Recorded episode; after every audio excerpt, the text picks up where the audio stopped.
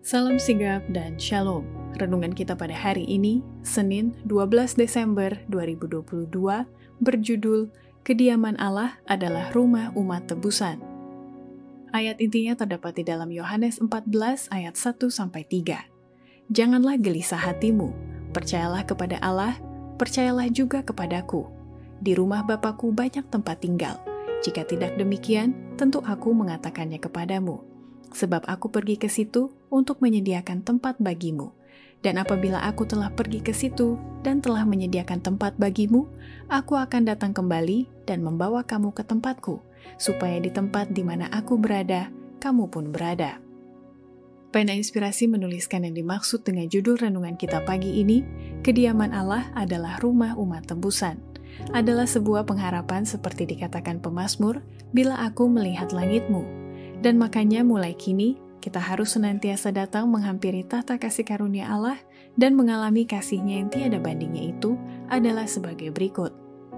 Pertama, janji Yesus tergenapi bahwa kediaman Allah adalah rumah umat tebusan bila mana kita sungguh-sungguh mau menyangkal diri dan menyerahkan hidup kita kepada Kristus, sehingga semua pelayanan para malaikat, karunia roh kudus akan diperuntukkan bagi kita, termasuk untuk memiliki isi dunia demi untuk menjadi kebaikan bagi kita dan orang lain. Jika engkau telah menyangkal dirimu dan menyerahkannya kepada Kristus, engkau adalah anggota keluarga Allah, dan segala sesuatu yang ada di dalam rumah Bapa adalah untukmu. Seluruh perbendaharaan Allah terbuka bagimu, baik yang ada di dunia sekarang maupun yang ada di dunia yang akan datang. Pelayanan para malaikat, karunia Roh Kudus, upaya para pelayannya, semuanya bagimu. Dunia dengan segala yang ada di dalamnya adalah untukmu sejauh itu menjadi kebaikanmu. Kedua, janji Yesus tergenapi bahwa kediaman Allah adalah rumah umat tebusan bila mana kita mentaati prinsip-prinsip kebenaran yang diwujudkan dalam sepuluh hukum, karena tidak ada satu perintah pun yang telah dibatalkan dan tidak satu iota atau satu titik pun yang diubah. Karena itu adalah sebagai hukum besar kehidupan yang tetap dan tidak akan pernah berubah. Janji perjanjian baru itu ialah, Aku akan menaruh hukumku di dalam hati mereka dan menuliskannya dalam akal budi mereka. Ibrani 10 ayat 16. Sementara sistem lambang nubuatan yang menunjuk kepada Kristus sebagai anak domba Allah yang menghapus dosa dunia harus dihentikan dengan kematiannya, prinsip-prinsip kebenaran yang diwujudkan dalam sepuluh hukum adalah tetap bagaikan tahta yang kekal. Tidak satu perintah pun yang telah dibatalkan, tidak satu iota atau satu titik pun yang diubah Prinsip-prinsip yang diberitahukan kepada manusia di Firdaus sebagai hukum besar kehidupan akan tetap tidak berubah di Firdaus yang dipulihkan itu.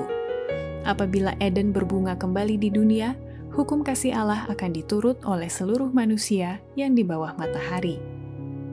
Ketiga, janji Yesus tergenapi bahwa kediaman Allah adalah rumah umat tebusan bila mana kita menjaga kemurnian hati kehalusan pikiran dan perilaku semasih kita masih hidup di atas dunia ini. Yesus tidak menyebutkan kemurnian upacara ini sebagai syarat untuk memasuki kerajaannya, tetapi menunjukkan perlunya kemurnian hati. Hikmat yang dari atas adalah pertama-tama murni, Yakobus 3 ayat 17. Ke dalam kota Allah tidak masuk orang-orang yang cemar. Semua yang menjadi penghuninya adalah orang-orang yang telah murni hatinya semasih di dunia ini di dalam diri orang yang belajar tentang Yesus akan nyata suatu kebencian yang berkembang terhadap sikap sembarangan, bahasa yang tak pantas, dan pikiran yang kasar. Apabila Kristus tinggal di dalam hati, akan terdapat kemurnian dan kehalusan pikiran dan perilaku.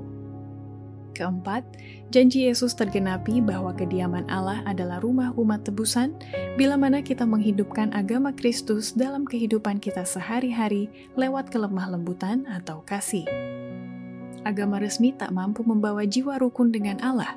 Kekerasan dan kekakuan ortodoksi orang-orang Farisi, tiadanya perasaan berdosa, kelemah lembutan, atau kasih, hanya menjadi satu batu sandungan bagi orang-orang berdosa.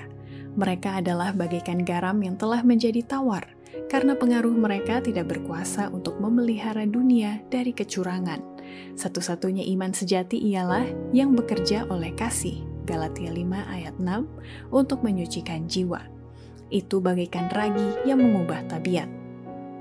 Demikianlah renungan kita pada hari ini. Kiranya Tuhan memberkati kita semua.